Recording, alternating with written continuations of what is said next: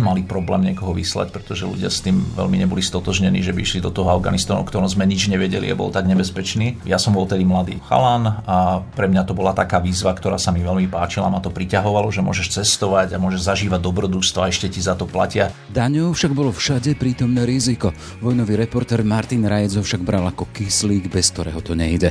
Po Afganistane prišiel Irak, neskôr Balkán či nepokojné zóny v Afrike, až zakotvil v Spojených štátoch a mal možnosť reportovať o voľbách, z ktorých vyšiel víťazne Barack Obama.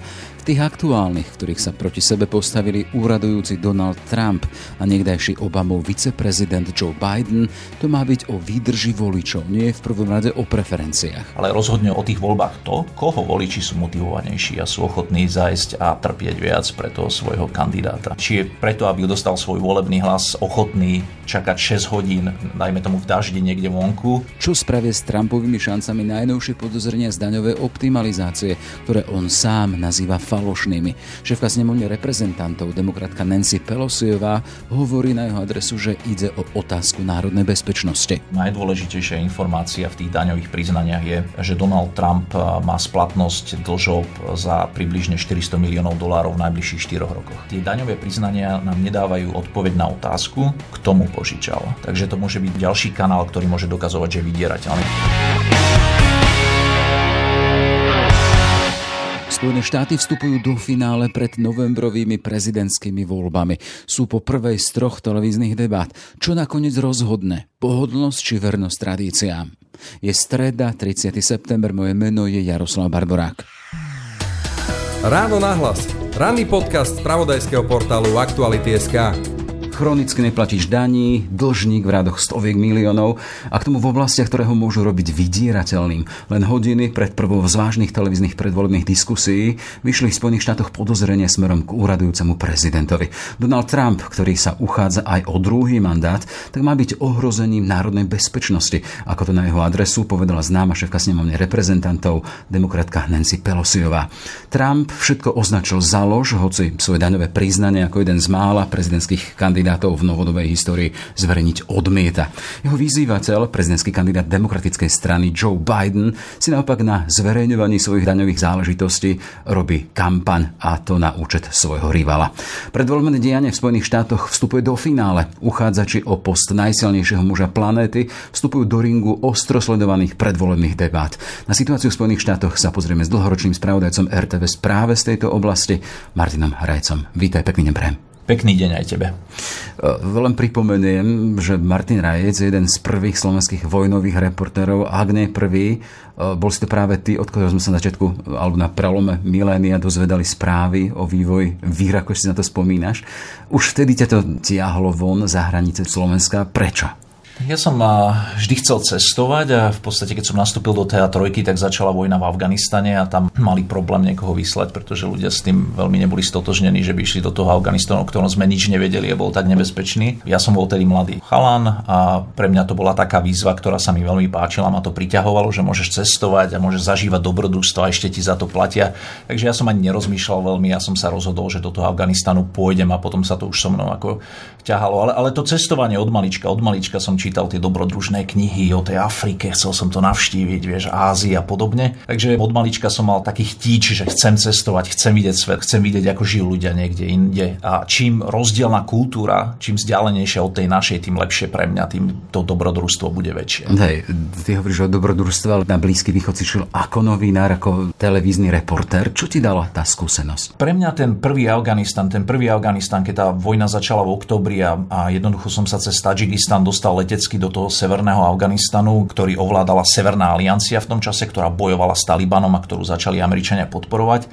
Tak bol taký zážitok, potom som bol aj v Afrike, v Kongu, v Líberii, v Sierra Leone, ale tento prvý zážitok bol extrémne silný, lebo človek si uvedomil, v akom prepiche, prvýkrát, prvýkrát no. a v akom prepichu my žijeme. A to bolo aj počas komunizmu, keď sme teda závideli tomu západu a to bolo aj teda po skončení komunizmu, že tá stredná Európa, celá Európa zažíva blahobyt, ktorý je úplne neporovnateľný s tým Afganistanom, kde jednoducho ľudia nemajú dosť jedla a jeden z takých mojich najsilnejších zážitkov bola horská dedina, keď sme prechádzali smerom na bojovú líniu a s Talibanom, kde som videl pluch a ten pluch bol drevený To je jednoducho, aký by si cestoval v čase. Tam som si uvedomil, že som v podstate niečo ako v dobe kamennej, že ani pluh, ktorým obrábajú tie polia, kamenisté polia na tých hubočiach, nie je železný, ale je drevený. drevený kol, to bolo všetko. Potom prešli roky a ty si sa zasa pobral ďalej za Atlantický oceán do Spojených štátov amerických odkiaľ práve ťa poznáme ako spravodajcu pre RTVS, rozhlasového spravodajcu. Mm. Ako toto zmenilo tvoj pohľad na žurnalistiku? Ja toto je Ameriky som v podstate išiel z osobných dôvodov, tam som nešiel ako novinár, pretože moja žena je američanka a my sme sa rozhodli, že pre mňa bude jednoduchšie fungovať tam, jak pre ňu by bolo fungovať tu na Slovensku. Aj teraz teraz skúšame ten opak, že aké to bude pre ňu fungovať tu. To bol osobný dôvod a keď som sa presťahoval za tú veľkú mláku, tak tie prvé roky som ešte robil pre jednu českú spoločnosť, takže som lietal do Prahy, kde sme si vyzdvihli techniku a potom sme išli Kongo, Sierra Leone, Bosna, Hercegovina. si a, dokumenty? No, áno, dokumenty sme robili aj pre Českú televíziu, aj pre Slovensku o tých vojenských misiách a podobne. A potom prišli prvé voľby, kde teda kandidoval Barack Obama, mal šancu sa stať americkým prezidentom a vtedy ma oslovil slovenský rozhlas, že či by som mal záujem pre nich robiť. Ja som nikdy pre rozhlas nerobil, alebo pre takéto, túto formu média. A tá ponuka bola tak lákavá, tak zaujímavá, že odtedy som sa stal spravodajcom a mal som možnosť pôsobiť v Amerike. Tie najväčšie rozdiely, už teraz keď sa človek pozrie späť, je, že keď som bol na Slovensku, keď som začínal v tej TA trojke, tak človek mal pocit, že tá To sme v rokoch 2001, áno, 2002. 2001, presne 2 a 3 a, že tá novinárčina bola rešpektovaná a proste pôsobil si v tom svojom okruhu, kdežto ako zahraničný spravodajca z malej krajiny ako je Slovensko, keď sa chcete dostať k veľkému kongresmanovi, keď chcete získať nejaké informácie mimo tých oficiálnych channels alebo teda kanálov, je to extrémne ťažké. Pretože tam nie je motivácia tých ľudí, aj taká proste tá exhibicionistická, dať vám nejaký rozhovor, poskytnúť vám nejaké informácie a podobne. Takže tá práca v Amerike... Tam už byť senátorom, byť politikom, to je status. Nepotrebuješ... Áno, status.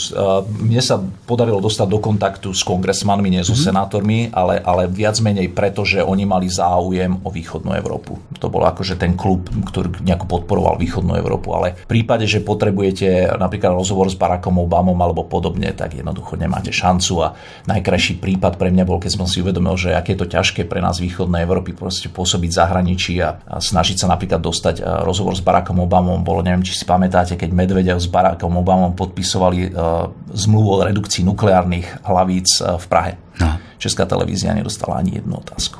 Hm. Tak to už... A boli hostiteľmi. Boli hostiteľmi. Hej, už si teda spomínal, že tá tvoja prvá skúsenosť s americkými voľbami to bol spomínaný Obama, s ktorým no, no. sa ti nepodarilo urobiť rozhovor, ale no. tak možno niekedy v budúcnosti s ďalším z amerických prezidentov. Poďme k tým aktuálnym voľbám. Vieme, že majú byť 3. novembra. E, vzhľadom na aktuálnu situáciu vieme, že sme v tom zvláštnom období koronavírusu, koronakrízy, hľadá sa vakcína proti COVID-19. Chcem sa spýtať, či toto je pevný termín, lebo vieme z nedávnej minulosti voľby v Polsku sa posúvali práve kvôli pandémii. Ja si myslím, že je to pevný termín. Aj republikáni, aj demokrati v kongrese jasne povedali, že ten 3. november je pevný termín. Či to bude sprevádzať chaos, čo je veľmi možné, že sa tak naozaj stane, že tie voľby budú problematické. Chaos, lebo?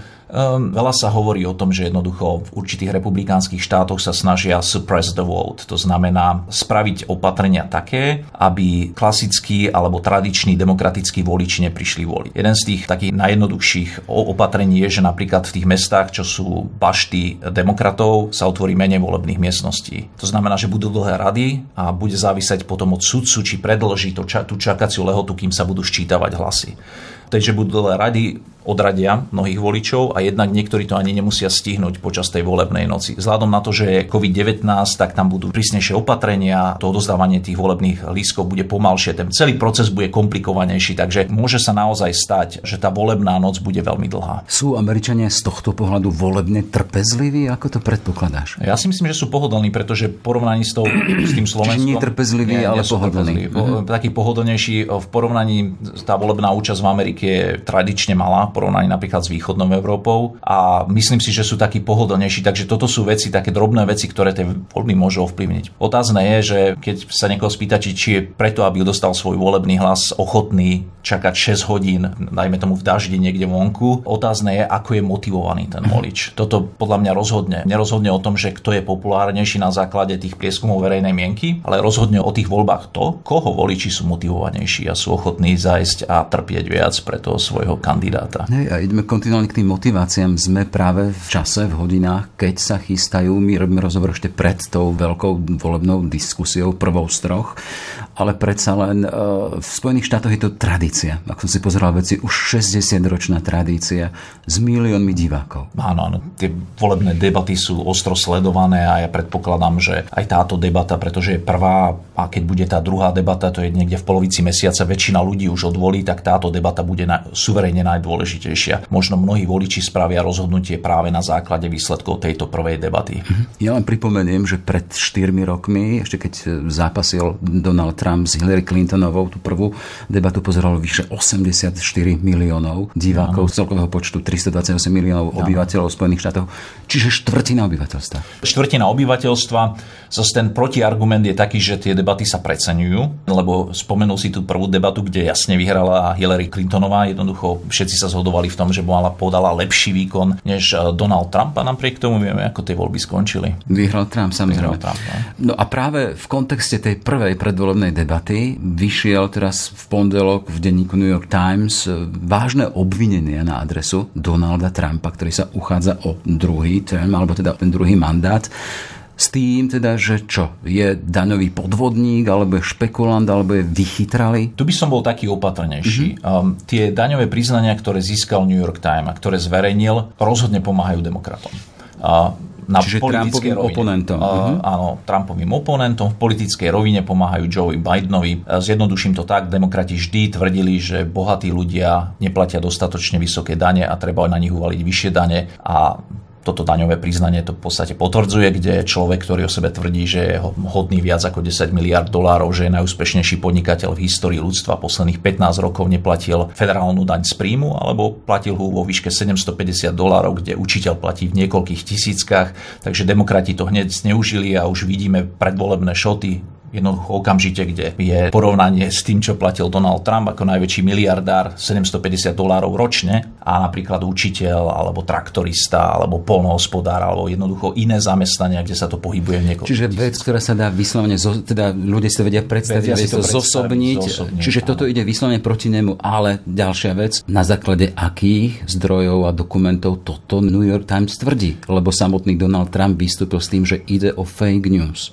Ide o fake news, on nemá na výber, ale tak New York Times je dosť spolahlivá novinárska inštitúcia na to, aby sme verili, že si overili, že tie daňové priznania, ktoré získali, sú skutočné a že ten človek, ktorý im ich dal, zjavne je to whistleblower, ja ani neviem, ak sa to prekladá to slovo, podľa mňa ani neexistuje v Slovenčine. Oznamovateľ korupcie u nás. No, ktorý je znútra inštitúcie, Áno. ktorý mm-hmm. k tomu mal prístup, možnosť daňového úradu alebo z blízkosti Donalda Trumpa. No a že tie daňové priznania sú skutočné a sú tam naozaj odhalenia, ktoré jednoznačne Donalda Trumpa zhadzujú, ubližujú mu a nielen v politickej rovine, ale dokazujú, že klamal verejnosti, že klamal. To ešte neznamená, že z toho bude súdny proces. To by som ešte oddelil tie dve veci, ale toto nie je vhodná doba na to, aby sa ľudia dozvedeli, že človek, ktorý o sebe tvrdí, že je jeden z najúspešnejších podnikateľov v histórii ľudstva, je v podstate silno zadlžený a, a môžeme ísť potom teda k konkrétnym odhaleniam, ktoré dokazujú, že Donald Trump nehovoril voličom pravdu. Ja, ja len pripomeniem, že už v tej predchádzajúcej debate spred 4 rokov Hillary Clintonová práve na toto poukazovala v tej prvej debate. Ale poďme, ako hovoríš, k tým konkrétnym odhaleniam. Čiže hovoríme teda optimalizácie daní. Optimalizácia daní. Ale sú tam také obvinenia a upozornenie na to, že čím viac je závislý na zárobkoch z aktivít, ktoré ako prezidenta stávajú do stretu záujmov a tu sa poukazuje na to, že veľmi závislý z príjmov zo zahraničia. On ako prezident, prezident ako hlava štátu. štátu. To sú des, desiatkách miliónov dolárov dostáva stále príjem zo zahraničia, takže tam ten predpoklad je, že je vydierateľný ale nie je vydierateľný. Aj preto tu je ešte, podľa mňa z, z môjho pohľadu najdôležitejšia informácia v tých daňových priznaniach je, že Donald Trump má splatnosť dlžob za približne 400 miliónov dolárov v najbližších 4 rokoch. A tie daňové priznania nám nedávajú odpoveď na otázku, kto mu požičal. Takže to môže byť ďalší kanál, ktorý môže dokazovať, že je vydierateľný. To neznamená, že mu požičali len Američania alebo americké inštitúcie. On tých 400 miliónov dolárov môže mať od zahraničných inštitúcií, od zahraničných bank. To bude veľmi zaujímavé vidieť a ja si myslím, že sa to dozvieme, lebo ten New York Times to teraz bude kuskovať po, počas e, toho mesiaca pred voľbami, bude to postupne zverejňovať, že kto Donaldovi Trumpovi požičal. A ešte na tom zaujímavé to, že tie daňové priznania v podstate dokazujú, že on je v strate. On jednoducho dlhodobo pôsobí vo veľkej strate, všetky tie jeho golfové komplexy, ktoré má po celom svete vrátane Škótska, vykazujú stratu v desiatkách miliónov dolárov a z tých 500 entít, ktoré vlastní tá Trumpová organizácia, sú ziskové iba Trump Tower, to je ten mrakodrap v New Yorku, a potom Apprentice, čo bola show, reality show. A toto je pre mňa najkrajšie na tom celom. Čo bola reality show, ktorú vysiela NBC, teraz je zrušená, tam zarábal teda veľké peniaze a tomu spravil stovky aj meno. miliónov. Stovky miliónov, kde jednoducho on hrá úspešného podnikateľa. A na tých daňových priznaniach je jasné, že to bola reality show a nebola to pravda. Spochybňuje to ten jeho imič, na ktorom si postavil tú svoju slávu, že je strašne bohatý a že je úspešný. Pretože... Len jeho účest mal stať vyše 70, 70 tisíc dolárov. No tam, tam sú potom, potom sú tam detaily, kde môžeme hovoriť, že sú tam určité detaily, ktoré vyvolávajú otázniky, že či môžu skončiť naozaj nejakou žalobou, alebo teda skončia na súde, alebo nejakým vyšetrovaním. My vieme, že on sa stále teda naťahuje s daňovým úradom o tých 70 miliónov dolárov, ktoré dostal späť od federálnej vlády, pretože tam sú nejaké pochybnosti, či mal na to právo alebo nie. Ale potom sú tam, jak si spomenul, účest za 70 tisíc, poradenstvo céry za 750 tisíc dolárov, napriek tomu, že dcera je zamestnaná jeho firmou, tak si predstavte, že niekomu platíte plat a potom ešte navyše dáte za údajné poradenstvo skoro milión dolárov. To sú veci, ktoré naozaj vyvolávajú veľké otázniky, hmm. že či to je všetko v poriadku. Akú silu majú takéto obvinenia? Lebo stále sme len v rovine obvinení, v rovine novinárskych odhalení, na ktoré on ako prezident hovorí fake news, čiže nepravda. A jeho právny zástupca hovoria o tom, že tam našli veľa, veľa, veľa nielen pochybnosti, ale nepresnosti. Tak on to musí spochybniť, on nemá na výber, pretože si uvedomuje, že on je prvý prezident modernej histórii, ktorý nezverejnil tie daňové priznania. Teraz vieme prečo. Pretože... Od čas Nixona, čiže od začiatku 70. rokov. Uh-huh. Takže a teraz vieme prečo, pretože tam je veľa vecí, ktoré neznamená, že porušil zákon, ale je tam veľa vecí, ktoré sa ľuďom, hlavne pravičiarom, ktorí tvrdia, ktorí sú nahnevaní, že niekomu dávate podporu v nezamestnanosti, ktorí sú nahnevaní, že v podstate niekto je na food stamps, teda dostáva jak strávne lísky, tie chudobné mm-hmm. rodiny zrazu zistia, že príspevky sociálne. príspevky mm-hmm. sociálne a podobne, to sú také hlavné témy, vidia, že človek, ktorý sám seba odhadol na viac ako 10 miliard dolárov, platí 750 dolárov ročne daň z príjmu, daň z federálneho príjmu, takže a plus dostáva od vlády také tie vratky z tých mhm. federálnych daní na základe tých strát z minulosti, ktoré sú otázne, že či boli naozaj právoplatne udelené a dodnes vieme, že napriek tomu, že je to americký prezident, daňový úrad sa nevzdal a prebieha tam stále boj medzi Trump organizáciou, teda Trumpovou organizáciou a daňovým úradom, alebo teda aj právnikmi a daňovým úradom, ktorý vyšetruje tú Trumpovú organizáciu na základe týchto nezrovnalostí v tých daňových Nakoľko ale tento proces vyšetrovania môže zasiahnuť do aktuálnych volieb? Viem teda, že procesy vyšetrovania trvajú aj roky, aj voľby roky. sú stanovené termínom 3. november. Hmm. Chcem sa spýtať, je tu skupina ľudí, ktorí si povedali, nechceme mať e, prezidenta špekulanta, ten, ktorý využíva systém a zákony.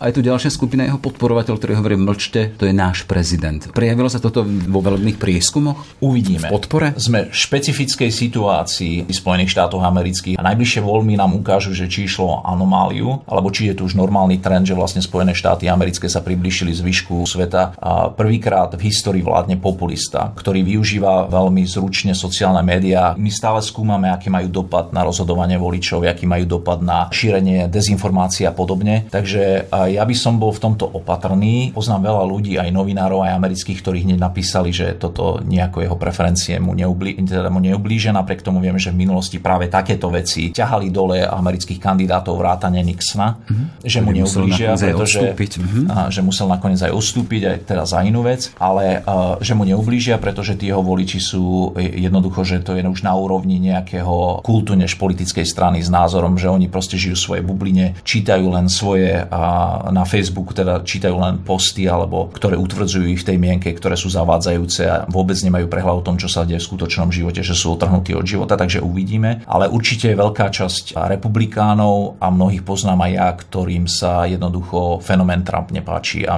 majú pocit, že to už nie je o, o takej ideológii, to je už o kulte osobnosti. Čiže v samotnej strane, ktorá nominovala Trumpa za svojho aktuálneho kandidáta na prezidenta, mm. sú tí, ktorí s ním nesúhlasia, boli na reči, keby tam nebol. Dokonca je veľmi aktívny je Lincoln Project, to sú bývalí republikáni, ktorí podporujú Joe Bidena a uverejňujú predvolebné šoty za vlastné peniaze proti, proti Trumpovi. Ide viac menej o takých intelektuálov, len tam sa preskupili jednoducho voliči. Trump dostal na svoju stranu mnohých Obamových voličov a, a, a títo takí tradiční republikáni sú troška tak zhrození z tej situácie, čo sa stalo. Na druhej strane, to, že Trump dostane možnosť nominovať už tretieho najvyššieho sudcu, čo sa mu asi podarí a to aj presadí v tom senáte, kde majú republikáni väčšinu, stáva tých konzervatívcov do takej zvláštnej situácie, že síce, síce a s tým Trumpom nesúhlasia a ani si možno neželajú, aby bol znovu zvolený, ale na druhej strane pre nich na základe tých prieskumov verejnej mienky je dôležité, aby Ginsburgovu nahradila konzervatívna najvyššia sudkynia toho hey, Čo sa práve chcem spýtať, niektorí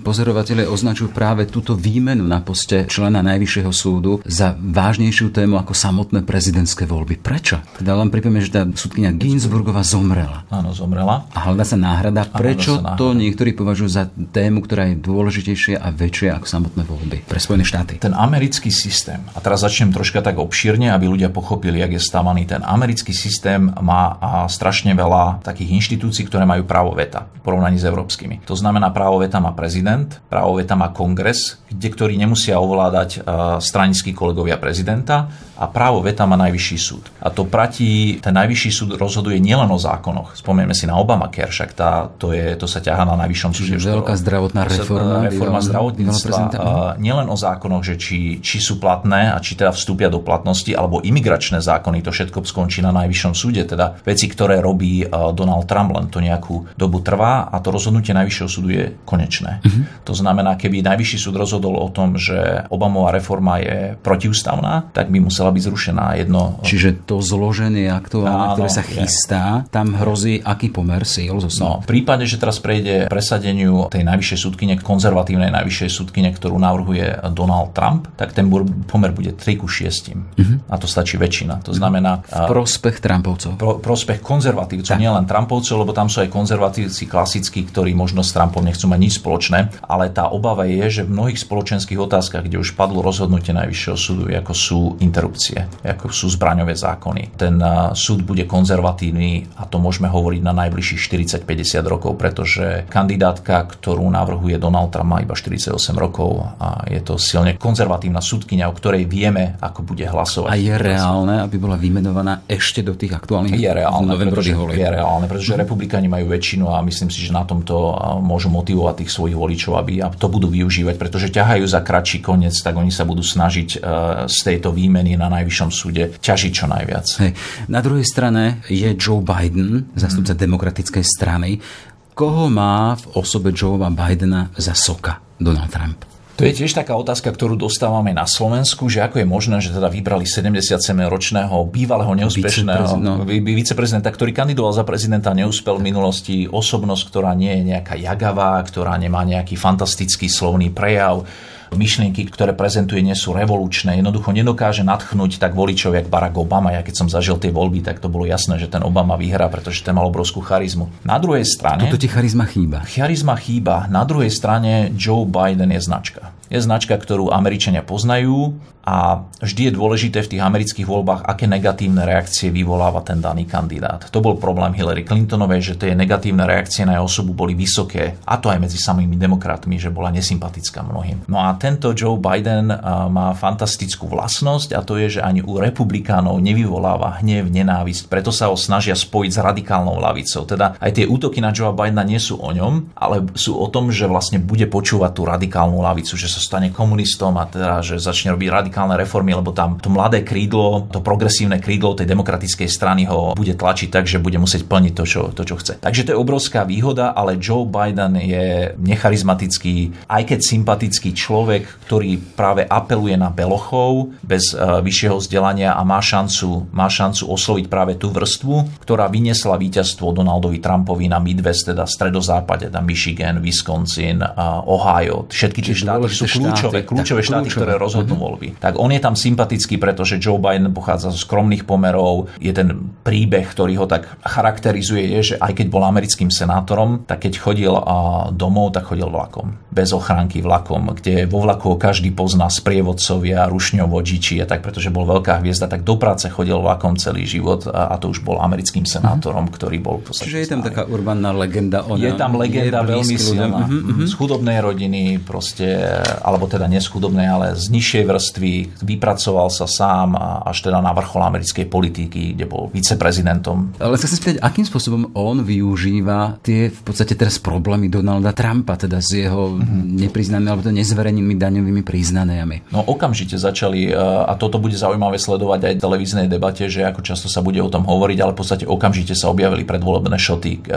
a myslím si veľmi efektívne predvolebné šoty, ktoré som spomínal, kde je federálna daň z príjmu za rok Donalda Trumpa milionára miliardára, nie milionára, miliardára a, a federálna daň z príjmu učiteľa a proste obyčajných pracujúcich ľudí, kde tí pracujúci ľudia platia niekoľkonásobne vyššie dane mm-hmm. než, než Donald Trump. Hej. My sa rozprávame ešte pred tou samotnou debatou. Aha. Skús zaprorokovať. Ako to skončí? Je to ťažké zaprorokovať. Ja ešte spomeniem, že Joe Biden má takú jednu nevýhodu, o ktorej veľa ľudí nevie a tým je aj sympatický možno tým ľuďom, že on sa zajakáva. Mm-hmm. On, keď a keď to ľudia nevedia počas e, jeho prejavu ústneho, keď sa dostane do nejakých takých, že potlak alebo začne byť nervózny, tak e, to tam cíti, že to nie je plynulé, preskakuje z myšlienky na myšlienku, ale, ale ten dôvod je e, to, že on keď bol mladý, tak sa zajakával a musel s tým dlho bojovať. Na druhej strane Joe Biden vie prekvapiť. My sme videli jeho televízne vystúpenie alebo televíznu debatu, keď bol ešte viceprezidentom a to bolo teda proti Palinovej, Sare Palinovej, ktorá bola McCainová viceprezidentka alebo kandidátka na viceprezidentku a tam jednoznačne dominoval. To bolo fantastické sledovať s akou ľahkosťou, s akým prehľadom. Je, túto sezónu, možno to je aj vekom a si nemyslím, že mal dobré televízne debaty. O, o, po, poviem úplne úprimne, že bol som sklamaný, keď som sledoval tie demokratické televízne debaty ale zlepšoval sa. Mm-hmm. Prvá bola najhoršia, postupne v tých primárkach, v tých debatách si počíňal lepšie ako na začiatku, takže on je nevyspytateľný. Čo sa týka Donalda Trumpa, rozhodne môžeme očakávať osobné útoky. To nebude o podstate, to nebude o ideológii, to budú osobné útoky a vrátane celej Bidenovskej rodiny. Takže to budú... V každom prípade bude tam medzi nimi rozhodca a z toho nášho slovenského pohľadu zaujímavé 70 novinár, známy novinár Chris Wallace. Chris Wallace. O ňom hovoria teda, že to je záruka rovnakého prístupu.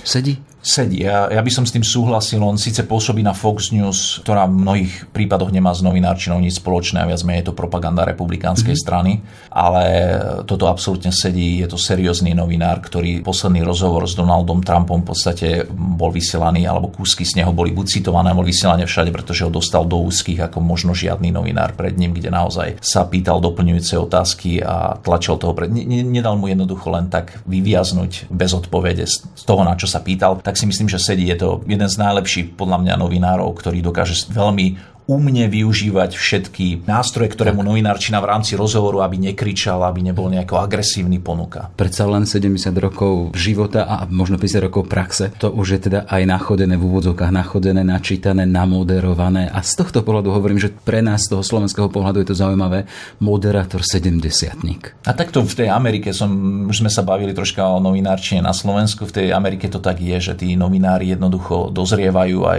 končia až v tom vysokom veku, nie je to tak jak na Slovensku, že a väčšina tých novinárov sú jednoducho mladí ľudia. Tam si človek buduje tú pozíciu dlho a končí až vo vyššom veku, čo nie je bežné na Slovensku. Povedzme si otvorene, ak tí novinári, ktorí na Slovensku majú 70 rokov, 60 rokov, tak nie sú k videniu bežné. A čím to bude? Nie to aj tou dynamikou doby predsa len, keď si na Slovensku musíš toho vyrobiť za deň podstatné viac v tých spravodajských, ako to majú napríklad v tých veľkých zabednutých redakciách Spojených štátov či majú aj Veľkej Británie. Áno, uh-huh. Keď si len zoberieš napríklad televízneho novinára a uvedomí si to, že že novinár v tých Spojených štátoch má svojho producenta, ktorý mu to všetko pripraví a on len príde na miesto a spraví tam ten stand-up a proste spýta sa zo pár otázok, ale všetko je už dopredu zorganizované, pripravené. Ja takže... zážitok z Ríma, keď zomrel papež Pavel II. Ja som tam bol z teatry so štábom dvoch kameramanov a vedľa mňa vysela CNN, kde mala moderátorka Amenpur koľko? 20 ľudí, ktorí no, nosili no, veci. Minimálne. No. A to Celý tým mal 500 ľudí, čo, 500 boli, čo boli v Ríme vtedy. A, a si zober, ten producent ti spraví celý research, výskum, všetko. Proste ty, ty dostávaš hotové materiály, to znamená, že ty sa môžeš sústrediť len na tú podstatu. Ty sa vôbec e, nezamestnávaš tými drobnými vecami. Ja, keď som ja tu začínal v teatrojke, že sme nosili statív, kameramanovi, osvetlenie a podobné veci. A to neviem, že mi to prekážalo. Alebo stále, čo, ale... kolegovia televízni novinári to stále robia, pomáhajú tým kameramanom. Hej. No, tak to len v podstate obraz tej obraz žurnalistiky a ešte tých rokov, ktoré sú pred nami, aby sme možno aj dozreli aj po tejto stránke. Ešte jedna vec, čiže keby sme len zatvorili ten impact možný tej debaty, ktorá je pred mhm. nami, ráno, keď budeme myslieť, už bude za nami, len mi teda povedz, že čo očakávaš, kto z toho vyjde víťazný. Nedovolím si typovať, pretože obaja sú nepredvídateľní, ale myslím si, že vzhľadom na to, že prišlo k tým daňovým odhaleniam, tak Joe Biden, keď sa dobre pripravil, ale to zase bude na ňom, pretože tá príprava na tú debatu to trvá mesiace. To proste má svojho trénera, s ktorým to je drill. Mhm. Drill to nie je žiadna náhoda, to oni musia byť pripravení na všetky možnosti, na všetky útoky, aby zareagovali tak, aby to najlepšie pôsobilo na tých ľudí. Myslím si, že Joe Biden by mal výjsť výťazne a je tam aj dôvod, prečo si to myslím, pretože si myslím, že Trumpová kampaň spravila chybu, keď dlho vykreslovala Joe Bidena ako dementného starčeka, takže tie očakávania sú nízke, takže keď ten výsledok tej debaty bude, že bude nerozhodná, tak bude stále víťaz Joe Biden, o ktorom teda na základe toho, čo o ňom Trump hovoril, ľudia očakajú starčeka, ktorý nebude schopný odpovedať, bude sa triasť, bude mať nesú, nesúvislé myšlienky. A, Môže prekvapiť z tohto pohľadu. Áno, že tam, že tam ide, ako, ide tam z pozície, že každý očakáva hlavne na tej druhej strane, že bude smiešný a že bude slabý a môže z toho výsť uh, ako víťaz. Ešte jedna zaujímavá vec. Donald Trump už teda v čase teraz pred voľbami viackrát e, povedal, že on sa len tak nevzdá a je pripravený na prepočet mm. hlasov na to, aby len tak ľahko nemusel alebo neodišiel. On sa toho prezidentského úradu nevzdá.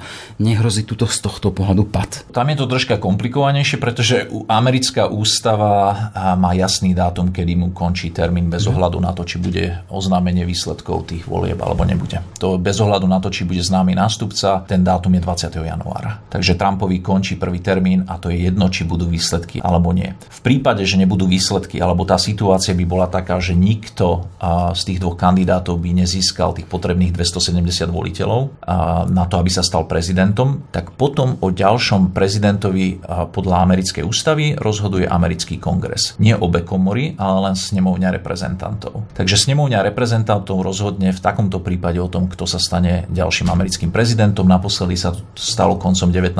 storočia, takže takýto prípad sme mali pretože to sú nepriame voľby. No a človek si môže myslieť, no ale snemovňu reprezentantov ovládajú demokrati, tak jasné, že to bude Joe Biden. Tam je to komplikovanejšie, tam volia jednotlivé štátne delegácie. To znamená, že demokrati síce majú viacej kongresmanov, ale ovládajú menej štátov. Takže tam majú zase návrh republikáni napriek tomu, že v počte sú v menšine. Tak čo sa týka štátnych delegácií z tých malinkých štátov niekde v strede Ameriky, ktoré majú iba málo kongresmanov, lebo to je na základe počtu obyvateľstva, tie ovládajú republikáni. Takže v momentálnej situácii, povedzme si, e, čisto taká špekulatívny scenár je, nemáme výsledky, rozhoduje o tom snemovňa reprezentantov, ktorá tiež by mala byť zvolená a my nepoznáme tie výsledky, to znamená, že bude pravdepodobne možno v tom zložení takom, alebo tie, alebo tie výsledky by sme poznali a dopadli by podobne ako tie minulé voľby, tak by republikáni určili o tom, že kto z týchto dvoch. To sme už v zložitých vodách. Zložitých, už, už je to záver. Ty spomínal, máš manželku američanku, no, no, obyvateľku Spojených štátov. Ty asi ešte nemáš občianstvo americké slovenské? Mám, mám. Máš? O, mám aj americké, no, aj slovenské občianstvo. To znamená to, že budete voliť a chcem sa spýtať, akým spôsobom ste na Slovensku ako to beží? Čiže poštou. Poštou mhm. budeme voliť. No. Už asi v týchto dňoch. Už asi v týchto Čiže u vás to už je rozhodnuté. U nás už je rozhodnuté. V domácich diskusiách. Áno, už sme, si to, už sme si to ujasnili. My sme rodina, ktorá o tom diskutuje, kdežto uh, takým ten Trumpovým efektom v Amerike je tiež, že mnohí manželia o tej politike nemôžu Jasne. hovoriť. Nebudem sa pýtať, že kto vyhrá o Rajcových. Ja my sme objektívni. Dobre, americké voľby a Martin Rajec, korešpondent RTV zo Spojených štátov, ktorý aktuálne je na Slovensku. Všetko dobré a nech sa ti darí. Nech sa darí aj tebe. Ráno nahlas. Ranný podcast z pravodajského portálu Aktuality.sk. Sme v závere. Aj tento podcast vznikol vďaka vašej podpore. Ak chcete pomôcť serióznej žurnalistike, môžete nás podporiť na našom WBC službu Actuality Plus. Tým, že nám prispiete už od 99 centov na týždeň. Pekný deň želá Jaroslav Barborák.